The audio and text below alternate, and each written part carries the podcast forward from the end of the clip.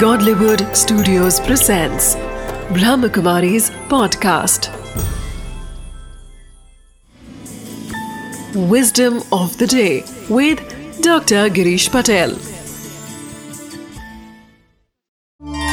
नमस्कार जो समय हमने गंवा दिया है वह कभी भी वापस नहीं आता है समय का प्रबंधन करना टाइम मैनेजमेंट बहुत इम्पोर्टेंट है और इसलिए टाइम को वेस्ट नहीं करिए, क्योंकि एक बार टाइम वेस्ट हो गया तो आप कितना भी प्रायश्चित करें, कितनी भी कोशिश करें, वो वापस आने वाला नहीं है।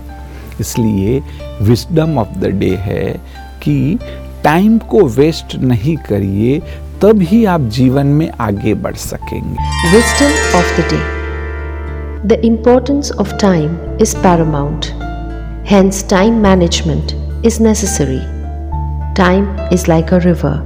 You can't touch the same water twice because the flow that has passed will never pass again.